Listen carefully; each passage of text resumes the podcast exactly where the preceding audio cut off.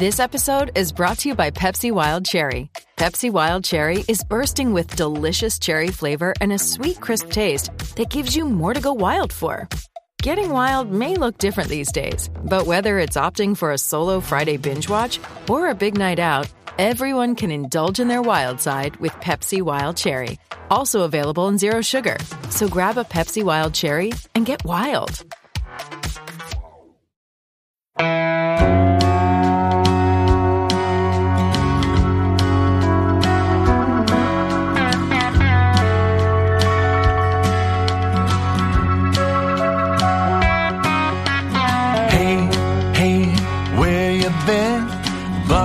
Talk is about to begin. Hey, hey, hey, come on in. Back on Tuesday, Buckeye Talk with some analysis of some news. Carnell Tate, the latest Ohio State recruiting commitment. Doug Lesmerises and Stephen Means, a five star receiver. Stephen in the class of 2023. Were you surprised by this that this went down on Monday, or was this the expectation? No, this was pretty much the expectation. Uh, but to be honest with you, there I understand that there were people who were out there being very cautious because there's been a level of patience that's had to be had, and there is some NIL impact here, and why that patience had to be had. Carnell Tate, the number 28 player, number three wide receiver in the country, goes to IMG, but he is from Chicago, and Ohio State's been the constant here. Last year at this time, he had a commitment day for October 8th, and it felt like Ohio State versus Notre Dame. Then he backed off of that. And then it was Ohio State versus Tennessee because NIL stuff was allegedly out there. And then it was Ohio State versus LSU. And then it was Ohio State versus Tennessee again. But as it was constantly Ohio State versus somebody. And as I've said on this pod and I've written and I've texted, it came down to what did Carnell Tate want? Did he want to be the next in line of a room that's pretty loaded already? Or did he want to go somewhere where he was going to play immediately? And as we saw on Monday, he signed up to be next in line. So who who in the end was the bigger threat? It did did it not feel like at some point there was some Notre Dame juice to him? Did the Notre Dame stuff ever like feel real to you or not really? It felt real last fall. And I think once other elements started to get involved here, I think Notre Dame kind of realized where it stood in all this. I don't want to say they backed off because this is a five star receiver, but the longer this went, the less likely it would be that he'd end up in South Bend. So again, it's it's always worth looking at the flip side. As much as we have talked about Notre Dame and Ohio State, as much as we have talked about Marcus Freeman's impact on recruiting, as much as we have talked about Notre Dame is, is clearly, I think, raising the level of the guys they are going after. It feels like most of the best players in the Midwest, top 100 guys, are absolutely on their radar. This would have been one of those where if he would have announced for Notre Dame today, if Notre Dame would have maintained that momentum, this could have been a bit of a game changer, right? That if Notre Dame would have won this. Now, listen, you know, Chicago, frankly, should be Notre Dame's recruiting ground. If Notre Dame had beaten Ohio State head to head for this, we would have really noticed, right? It would have probably been Marcus Freeman's first significant win in what is now him trying to pull that Ohio State flag out of the Midwest ground. Because even with Brenan Vernon, that's a kid from a Catholic school. If you've ever had a conversation with him, Brenan Vernon, the 2023 defensive lineman, top one to recruit. If you've ever had a conversation with him, everything about him screams he was going to be a Notre Dame football player. Uh, outside of that, Ohio State had locked down Ohio with Luke Montgomery and Austin Siereveld and Joshua Padilla, and the list goes on and on and on.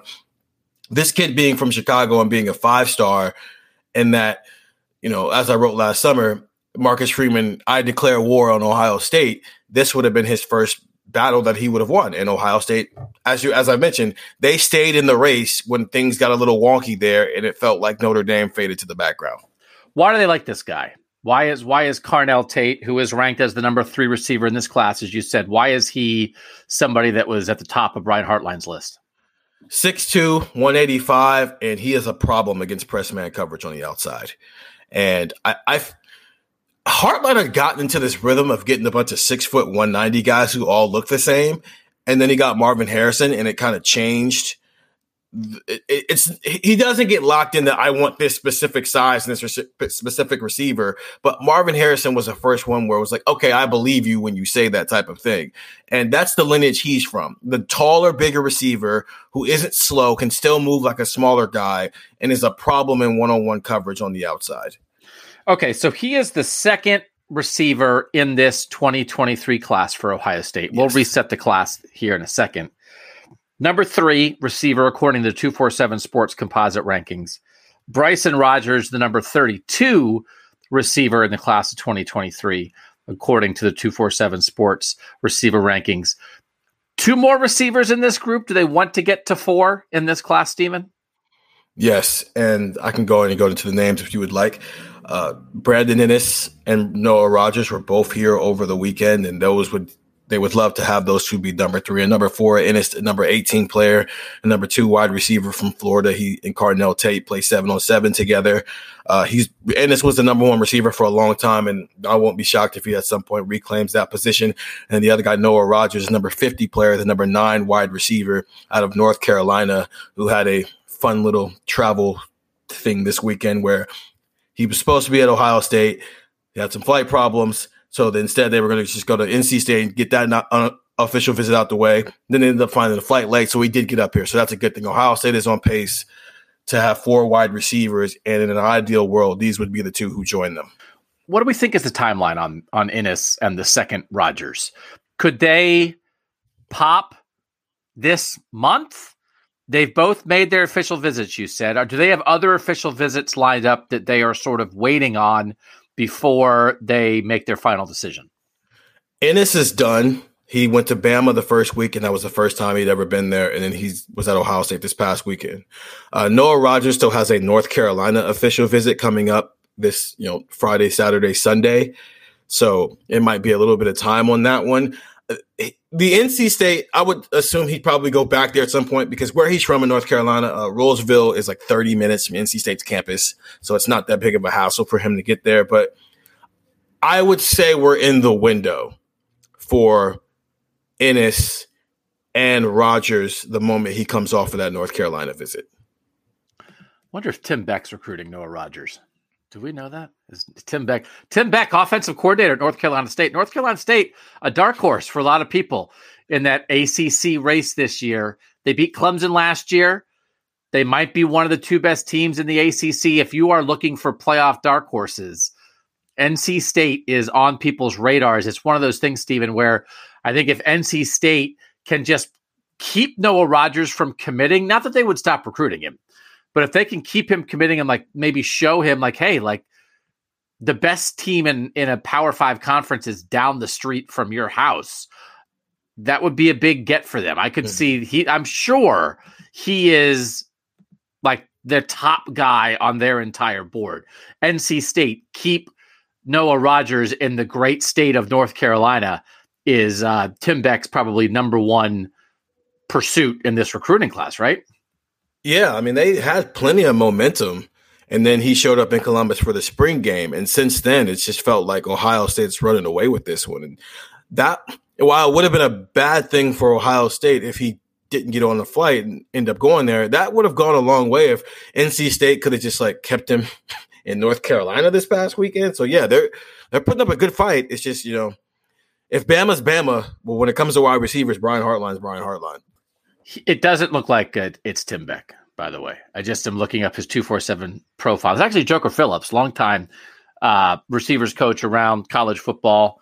One of Urban's friends, I think, uh, but they don't list Tim Beck there. So, Noah Rogers, Clemson official on June 3rd. Stephen, as you said, just was at Ohio State, has North Carolina lined up for this coming weekend. He's a 6'2, 180 guy. I- I'll tell you, Stephen, there is nothing. You could not line up college football writers fast enough to put out tweets on Monday afternoon after Carnell Tate committed that were like, oh, well, I wouldn't want to be, if, if it's Godzilla versus Brian Hartline's recruiting, I'd take Brian Hartline's recruiting. Um, if Brian Hartline's recruiting was rocket fuel, we would have colonized Mars by now. Everybody's trying to figure out how verbose they can be with their praise for Brian Hartline. It's not, I mean, it's fine. But it's they all just want him to like their, their tweets, Doug. I know. Like my tweet. Like my tweet.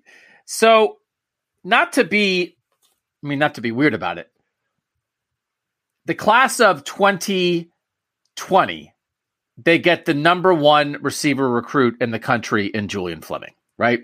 Mm-hmm. Class of 2021, they got the number one receiver recruit in the country in Emeka Egbuka. Last year, it's great, right? But the four receivers they got in the end in the 247 sports composite ratings were the 13, 14, 21, and 26 receivers in the class. Again, I'm sure Brian Hartline would tell you, I don't think they're all in the teens. I'd take these guys over anybody. Caleb Burton was much higher rated had an injury, that mm. kind of thing. He was the he was the number one wide receiver in the country at the time when they got him, right? So yes. you know, it's like Jack Miller, but it's like stuff happens. We get it. But in the end, but this was they didn't quite have an Emeka Egbuka, Julian Fleming in the end. Mm-hmm.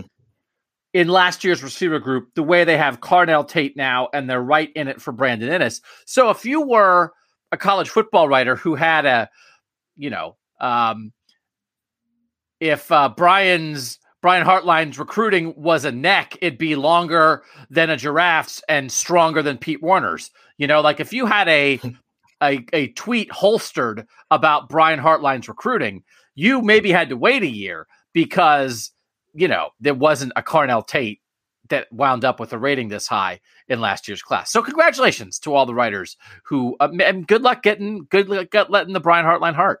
We'll see who gets a heart from Brian Hartline. But this is big, right? Is this it's one of those things. If you're going to be Brian Hartline, you're going to be Ohio State's receiver recruiting. You're that because you do this. So it's not unexpected, but this is still a pretty huge deal, right? Very huge deal. This is his fourth five star in three cl- classes, if I'm not mistaken. Fleming, Jaxon Smith-Njigba, Egbuka, and now Tate, and potentially another one on the way, and Brandon Inniss. I, I mean, this is a quality way to start off your coaching career. Now, granted, he's at Ohio State, as I've mentioned on the pod. It's not like he's doing this at Cincinnati, where it's like, how are you doing this? You're at the you're in a ground where this is possible to do this, especially with the way they recruit quarterbacks here. But yeah, this is a quality start to Brian Hartline's career, but also it does help when the class before maybe isn't filled with guys who could help you in year one.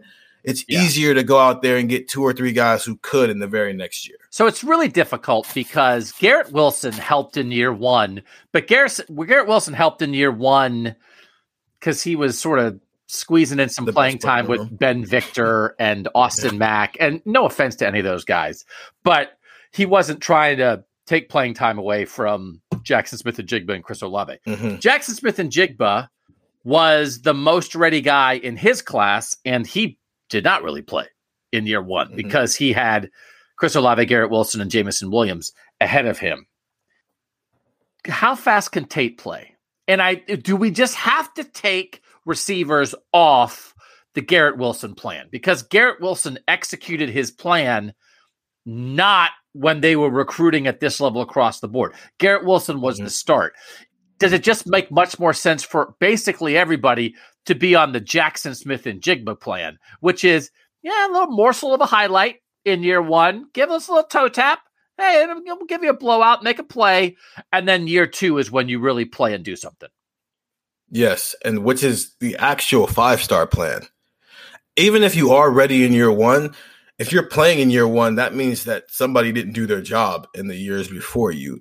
Alabama does this, and Georgia do this with running backs all the time. Najee Harris was the number one running back and the number two player in his class, and he didn't do much until his junior year, and now he's a first rounder and might be one of the better running backs in the NFL. And so, yes, ideally, you spend your freshman year learning you're learning the playbook, learning how you do stuff, and you get the flash and the blowout games early in the season. And then in year two, you should be fighting to be in the rotation or be a starter or however many they play on a year to year basis. So could Carnell Tate ideally play next year, this in 2023 if they needed him to? Yes. Do I expect him to play? No, because Marvin Harrison and at least Mar- at least Marvin Harrison and Emeka Egbuka and Jayden Ballard will still be here at right. bare minimum plus the guys who are like Caleb Burton and Kyion Grayes and Caleb Brown and Kojo Antwi who might be ready to go. Okay. All right, we're going to take a quick break here on Buckeye Talk. When we come back, we'll reset this 2023 class where it is in the national ratings. Then we'll get into some receiver depth chart stuff next on Buckeye Talk. It's Kaley Cuoco for Priceline. Ready to go to your happy place for a happy price? Well, why didn't you say so? Just download the Priceline app right now and save up to 60% on hotels. So, whether it's Cousin Kevin's Kazoo concert in Kansas City, go Kevin, or Becky's Bachelorette Bash in Bermuda, you never have to miss a trip ever again. So, download the Priceline app today. Your savings are waiting. Go to your happy place for a happy price. Go to your happy price, Priceline. Doug Lesmerises and Stephen Means. By the way, Stephen. So also uh, uh, texting. Ooh, good time to get it. Stephen's firing off text 614 Yeah. 350 3315. Did we know Tate announced only a couple days ago that he was making his choice on Monday, or was this timing sort of known for months?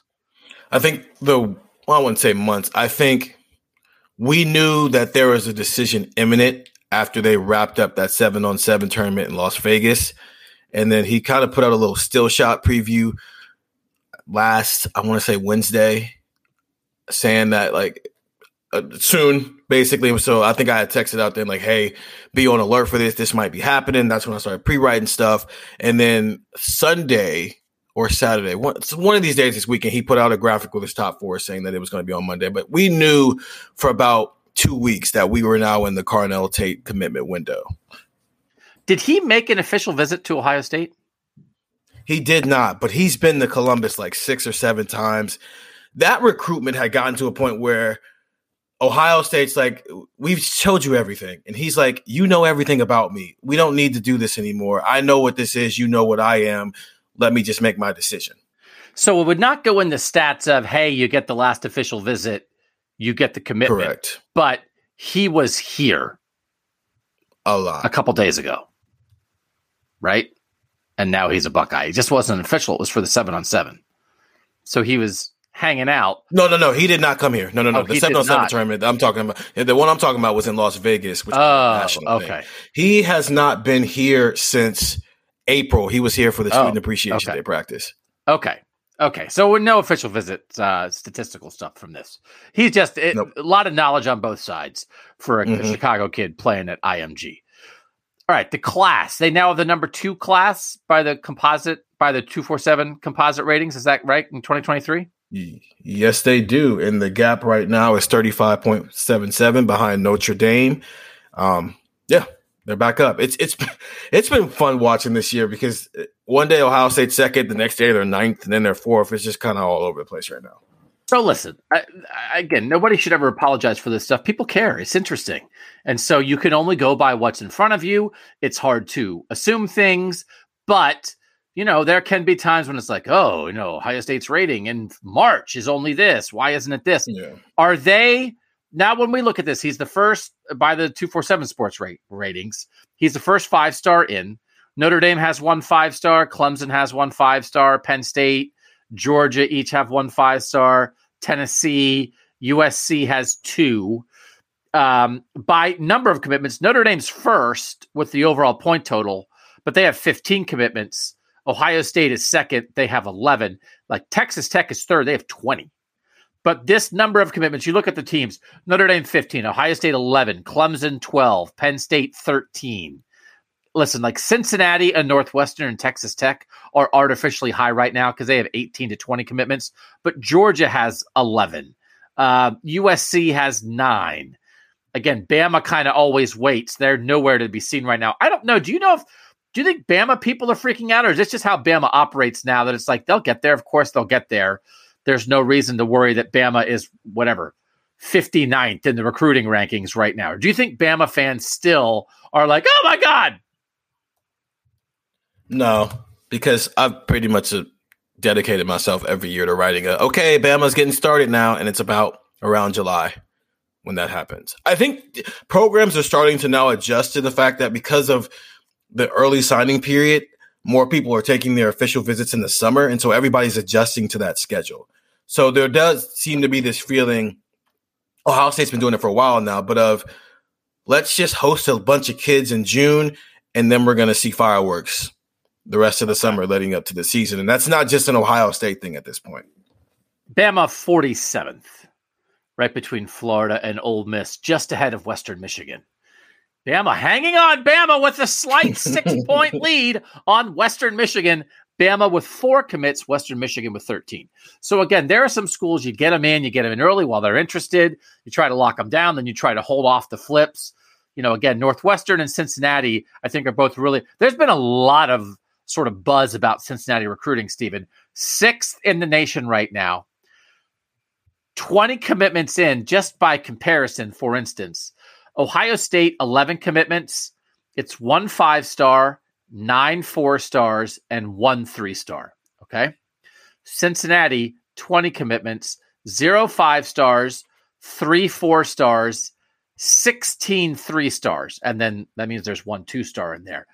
The point totals are the point totals, but that gives you an indication. It's just Cincinnati's getting a lot of work done early. Mhm. Good for those schools, but it's not like Cincinnati is recruiting quite at Ohio State's level right now. Correct. It's a quality Cincinnati class, though. So shout out to Luke Fickell for taking advantage of the playoff bump. And it is, and you should, because you know we'd sort of talked about it as like is Michigan taking advantage of the playoff bump? Like Cincinnati is trying to keep the momentum going in a way that I think, for instance, Michigan, who is 35th right now, with seven commits, two four stars and five three stars, you know, I don't know that Michigan is is seizing the same kind of playoff momentum. Okay, so is this track timing? 11 commits quantity as of right now in mid June, quality as of right now in mid June. Is this class on track to be a typical Ohio State recruiting class, Stephen? Yes, there's one defensive lineman, and it's a guy who's five minutes from your um, campus. Larry Johnson works late, so I'll think about defensive line recruiting later in life. I think the wide receiver recruiting is behind a little bit, just because, just as far as like timetable. I think Hartline. I like joked with him about this one day. He's used to heading into the summer, and his guys are already locked up. But it's fine. I just mentioned to you who the options are, so it's not like he's losing it a little bit. Obviously, we know what's going on with quarterback, how they're trying to find their Mac Jones version. So there's no quarterback right now. And all the other positions, Kevin Wilson's had his guy longer than everybody, even though he likes to bring every tight end in the world in for work, workouts during these camps. All the other positions are at spots where there's new assistants, for Oh, yeah. outside of running back. Um, if they add a second one, but everywhere else, it's like it's cornerbacks, it's linebackers, it's safety, like guys where they're still trying to build relationships with these assistant coaches. So yes, they're in a good spot. Eleven guys, maybe a couple more on the way over the next few weeks. They're still on pace. I think the offense will be done by the time we kick off against Notre Dame. Defense, uh, I'm a little shaky about, but I think the offensive recruiting will be shored up and pretty much locked up by the time we get to the actual regular season. So, by the way, I'm Brandon Inniss. The the crystal balls on two four seven Sports. Seventy one percent for Ohio State. Twenty nine percent for USC. Yeah, somebody has a, a USC on a scale of one to ten. Their you know uh, confidence level. Greg Biggins has a seven for USC for Yeah. Brandon Inniss. That would be. Is this gonna this is a Florida Fort Lauderdale guy again, same high school as um, Torrance Gibson? Would this be? Is this shaping up to be a, potentially another Ohio State USC passing game battle, just the way Dylan Raiola was? I would be very shocked if USC still has a horse in this race. I think I don't want to call people lazy. I think he was committed to Lincoln Riley at Oklahoma, so there has been some assumptions because a lot of other people who were committed to Oklahoma when they had Lincoln Riley just flipped to USC, and so they just assumed everybody else was going to do that. I think I don't know if this is a battle right now. I think Hartline has done a very good job of taking advantage of the fact that Brandon Inniss's recruitment reopened. Okay, I hope that didn't sound as sound harsh because it sounded really harsh. no, it's fine, but it's again the idea Okay. that you make an assumption. It's not an unreasonable assumption, but if the It is, assumption's yeah. not really true anymore, then if that's the baseline of the USC thinking, then it might the situation might be a little deeper than that. That's fine. We can say that. We're allowed to create. We're all big. We're all big people here. We can handle it. Um, okay. So we know Hartline likes to get four receivers in a class. Two are in. Steven has told you the two guys who are at the top of the list to add for the rest of these classes. Let's then think about the Ohio State receiver room as it stands. I think everybody understands right now Jaxon Smith-Njigba is the star this season, and then we expect Marvin Harrison Jr., Emeka Egbuka, who are both second year players, and Julian Fleming as third year player to have prominent roles. Those will be your four receivers. We then see Jaxon Smith-Njigba head off into the NFL. As we sit and try to project now, Stephen, a couple of the the next couple years of the Ohio State receiver room. For the moment, should we operate under the assumption that Julian Fleming is around in 2023 or no? I think that's a safer bet for what we're trying to do right now. Yeah, he'll be around. Okay, so if we do that, then the 2023 group would be Julian Fleming, Marvin Harrison, Emeka Egbuka, with Harrison and Egbuka as third year guys, Fleming as a fourth year guy. Do you think we would potentially be in a world, Stephen, where those are sort of the three guys, just like last year? They had three guys who played, and that's kind of it? Or who would you have highest on the list of a third year Jayden Ballard, or maybe one of these guys who are going to be true freshmen right now, who as a 2nd mm-hmm. year guy would work in in 23? Or Fleming stays has just slotted nicely to basically run with those three dudes? I think if there is a second year guy who is going to pop, it'd be Kyion Grayes. I think just because he might bring a skill. Him and Jayden Ballard might have the skill, but the same skill set, but Kyion Grayes's ceiling might be a little bit higher. Okay.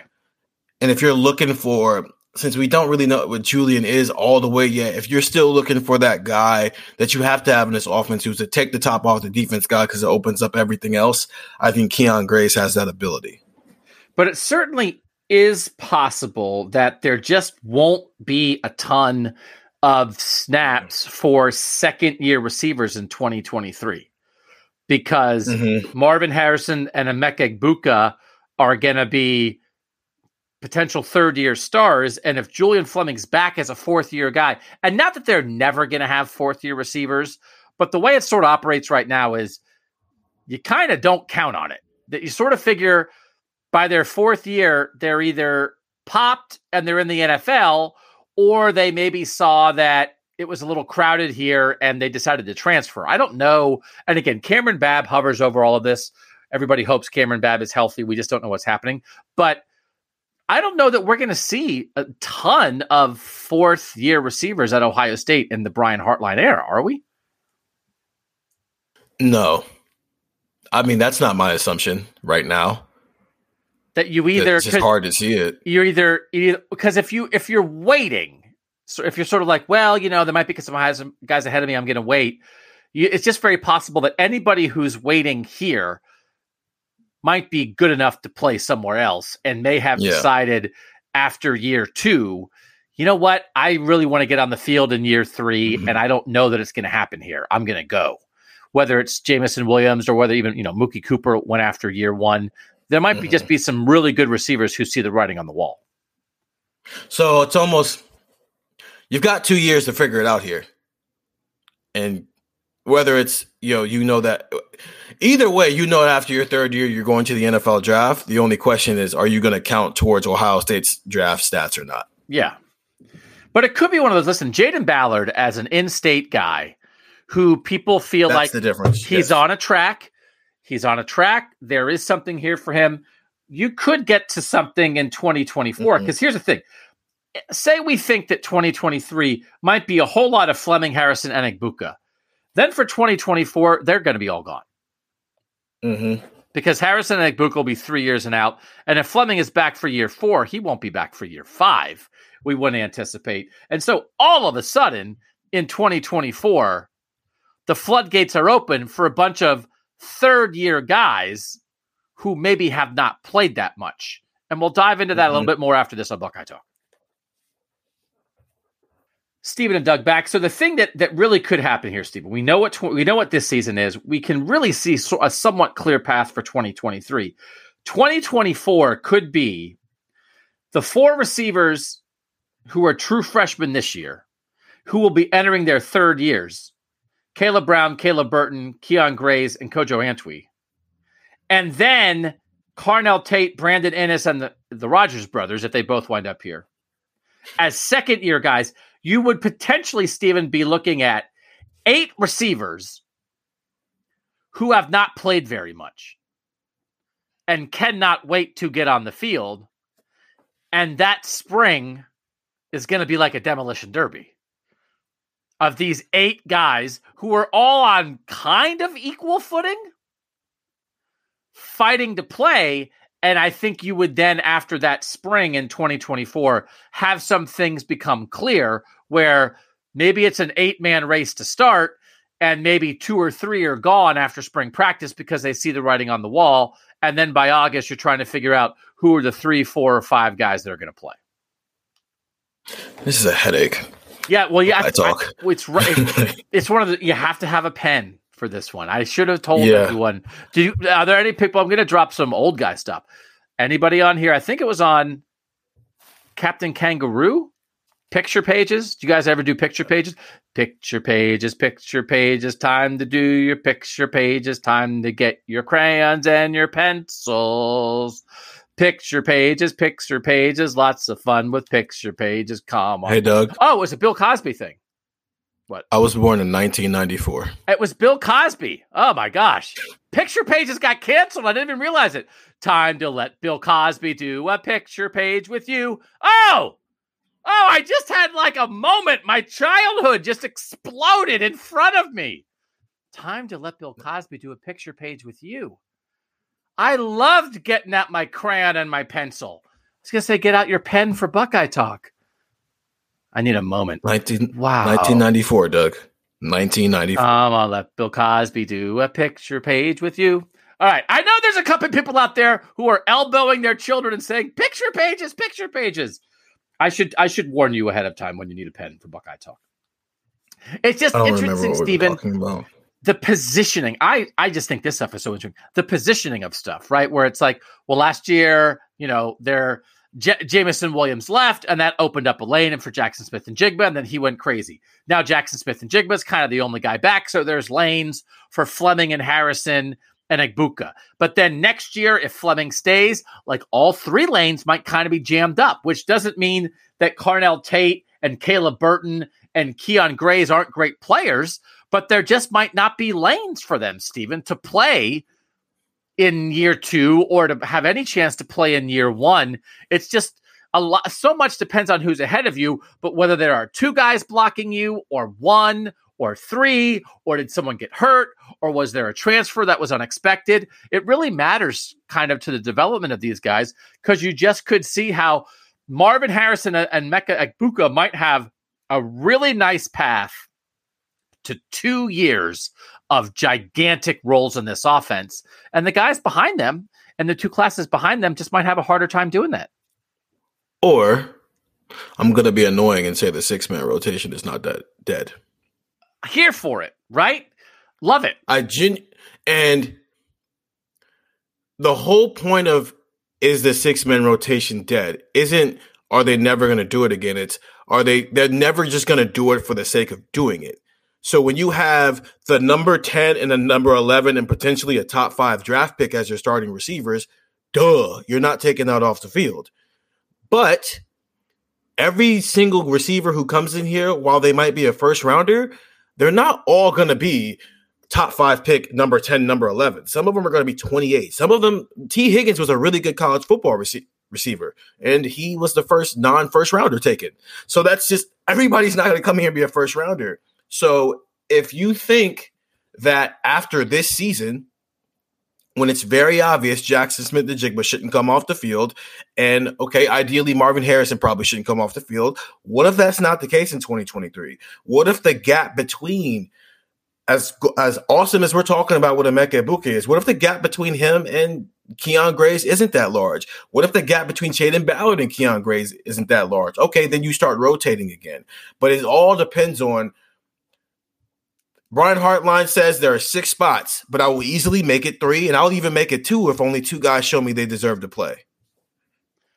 No, I think I think that's smart. I think again, that's it's rotate from strength, don't rotate from weakness. Rotate because there are that many guys Mhm. who deserve to be on the field and none of them maybe are going to be the first are going to be a top 10 pick so you have room to do all of that. The thing that is a little interesting is there there really can just be a huge difference.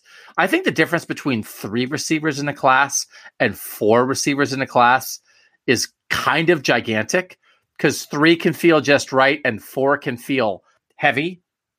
The guys like the third year guys now, right? It was a four man class.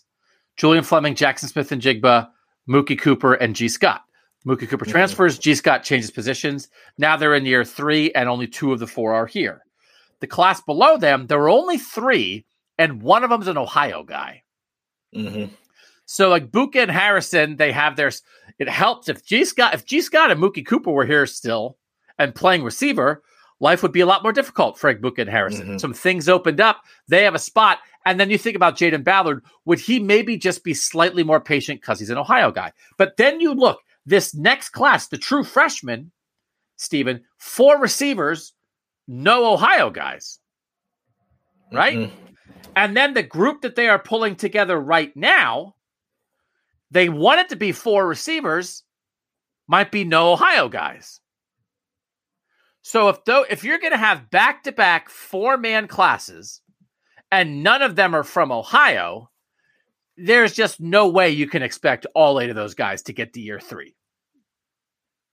Right? Yeah. Like I I buy your idea about being more open to the six man rotation. But that's just too many guys, too much talent. Mm-hmm. And again, Kamryn Babb is supremely talented.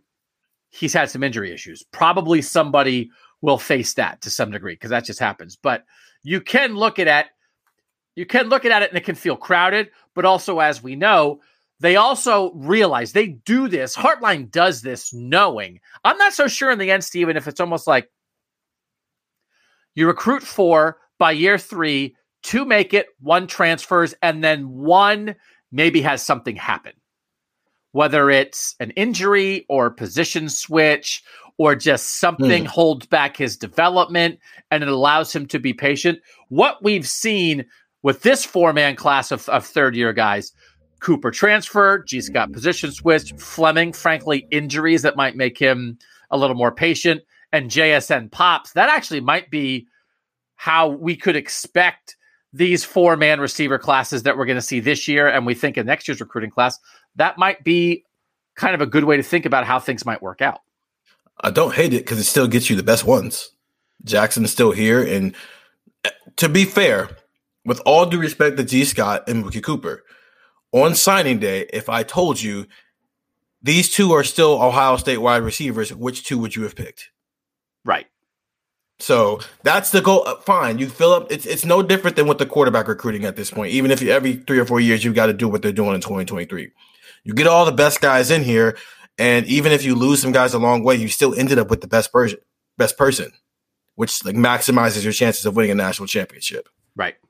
No, I think that's right. Um, can can we can we give a little nod to pulling? I, I know he's at IMG, right? But Carnell Tate, there's a right. The Chicago roots here are real, Mhm. so he'll get mhm. counted as a Florida guy, but. He's pretty Chicago-y, right? Do you know? Did they only Yes. start recruiting him when once he went to N- M- IMG, No, or were they in on him in Chicago? They were in on him in Chicago. Last year was his first year at IMG, and he had already built a solid relationship with um, Brian Hartline at that point. Uh, he and Kaleb Brown, who's the 2022 kid, they they're really good friends. And that was actually like he was like joking about it on Twitter the day that Kaleb Brown actually committed about the Chicago to Columbus thing. So yes, this is not a oh he went to IMG and so now Ohio State knows who he is. which is what I want to talk about. Not a bad thing to be in on the skill guys in Chicago, right? Again, that's a place that Yeah. Notre, Notre Dame is kind of like Chicago's team. Wisconsin would love to be in Chicago. Illinois, Brett Bielema would love to own Chicago. I think Missouri would like to be in Chicago. Northwestern would like to keep a Chicago guy home every now and then. Michigan wants to be in Mhm. Chicago. To say that you pulled the best receiver out of Chicago in two consecutive recruiting classes, that's that's kind of a thing. Again, it's not. We talk about areas where Ohio State's trying to take advantage. They're always going to be in a population center in the Midwest like Chicago, but this is Mhm. that's something, right? That's something for them to go do that back to back. Yeah, it's that's actually a trend. As national as the wide receiver recruitment is, there's always a Midwest guy. Fleming, Marvin Harrison Jr. is from PA. Now you've gone. Now you're in Chicago. You start. You were in PA the first two years. Now you're in Chicago, and where you're going next? Uh, well, T- Tashir Denmark's a PA guy who they're really high on in 2024. But yeah, as national as it is, Hartline still. He's got some Midwest guys in here. Still, still holding that flag down. And, like we're in St. Louis big time, right? For Mookie Cooper, for Kamryn Babb, they were all over uh, for uh, uh, Cam Brown, who was like a Who was a defensive wide back receiver slash turned receiver, corner, yeah. right? Um, when you think about the four receivers last year that they got, Kaleb Brown, Chicago, Caleb Burton, Texas, Kyion Grayes Arizona, Kojo Antwi, Georgia. This year, Bryson Rodgers, Florida, Carnell Tate, Chicago, and then the guys they're looking at, Brandon Inniss, Florida, Noah Rogers, North Carolina. So Mhm. again, that's still all over the place. And you still would look and say, in if this would be four recruiting classes for Brian Hartline at receiver at this level, um, it'd be 15 guys and one Ohio guy. So just be just be Jayden Ballard if, if Noah Rogers and Brandon Inniss in, in fact are the guys that they add uh, as the last couple guys um, in this 2023 receiver recruiting class. So okay, was there ever were you always like 90% sure in your mind that Carnell Tate would wind up in Columbus or was there was there any time in the Notre Dame stuff or in the Tennessee stuff where you felt like, huh, I wonder that this one might be getting away from them? Not with Notre Dame, but definitely with Tennessee. There was, I would say, for about four or five weeks there, I was like, hmm, the longer this goes on, the more I'm going to start thinking he's going to Tennessee. And I might have said it on a pod that, like, uh, uh, when we did the little in or out thing, and I think I said no to him being an Ohio State player. And then I had a conversation with somebody, and I was like, okay, cool, he's coming to Ohio State. But yeah, there was maybe a month or so when I had convinced myself that Tennessee was going to do it again. And it's one of these things again in an NIL world. NIL did not change this player's decision. hmm And if it had been Tennessee, I think we would have been under the assumption, not that Tennessee is in the fine football program with a great tradition in the SEC. I think we would have been under the assumption. I don't think Tennessee would have hidden from this, that there probably was something related to NIL that changed that. And if we were on this podcast right now, either doing Notre Dame beats Ohio State for Carnell Tate or Tennessee beats Ohio State for Carnell Tate. This is NIL in action, and Ohio State got beat on a player they would have gotten nine times out of 10 in the non NIL world. We would be going crazy. Not Yeah. because, but just because it'd be proof, it'd be evidence. NIL is here. If Caleb Downs doesn't wind up at Ohio State, we will say, hmm, I wonder if that that seems maybe there was some and I and it doesn't mean that kids are quote like taking the money because it's all allowed. And of course it's a factor. It would just have been a factor that got somebody over the edge. It's nothing against any player who allows NIL to influence his deci- decision. It should. We are an Ohio State podcast and we are looking at it from the Ohio State standpoint. This is one that did not change Stephen. And we if as Whenever in life, when something changes, you go crazy. You also have to note when it doesn't change. And this didn't change. And that's a good sign for Ohio State. Doesn't mean Ohio State doesn't have to be active in NIL, but I think it's a good sign for Ohio State. Because also, maybe they got some NIL stuff done here themselves to Mhm. make sure they didn't lose out on this one. Who knows? it feels because all the powers in college football are like whining a little bit too much about NIL, whether on the record or at you know these business meetings like one that you went at or like off the record whatever they're all whining about it and right now it's feeling very boy who cried wolf all because texas a&m have 45 defensive linemen in their class but had Carnell T- Tate gone to ten- Tennessee, it would have been like, "See, I told you, I told you, it's changing things." But now they can't say that because Carnell Tate went to the type of school that a player of Carnell Tate's caliber typically goes to.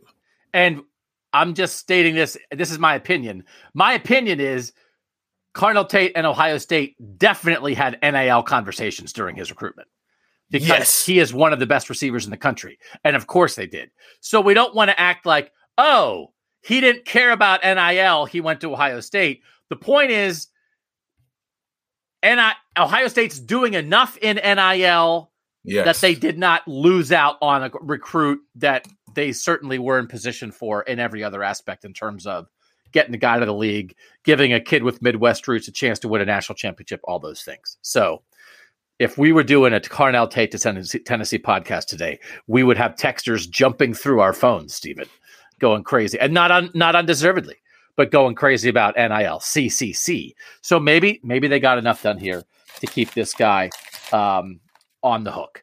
Carnell Tate committed to Ohio State. We have a big rapid fire pod that we already recorded. It's on the hook for Wednesday. Steven has more recruiting stuff planned later in the week. Really good pod planned for the end of the week about CJ Stroud that we've already recorded with Nathan, with Steven, with me. Um, this is going to be, I'm out after this. I'm going to be on vacation for a bit, but we have some pre recorded pods where you'll still hear me, but I won't be out and about uh, on the text and on the site as much. Steven's going to be holding it down. And then Nathan is back from his leave next Monday. So Nathan is back in the flesh. You'll be hearing him back live on Buckeye Talks. But again, we still have that one pre recorded one coming later on Friday. For now, for Stephen Means, I'm Doug Maurice, and that was Buckeye Talk.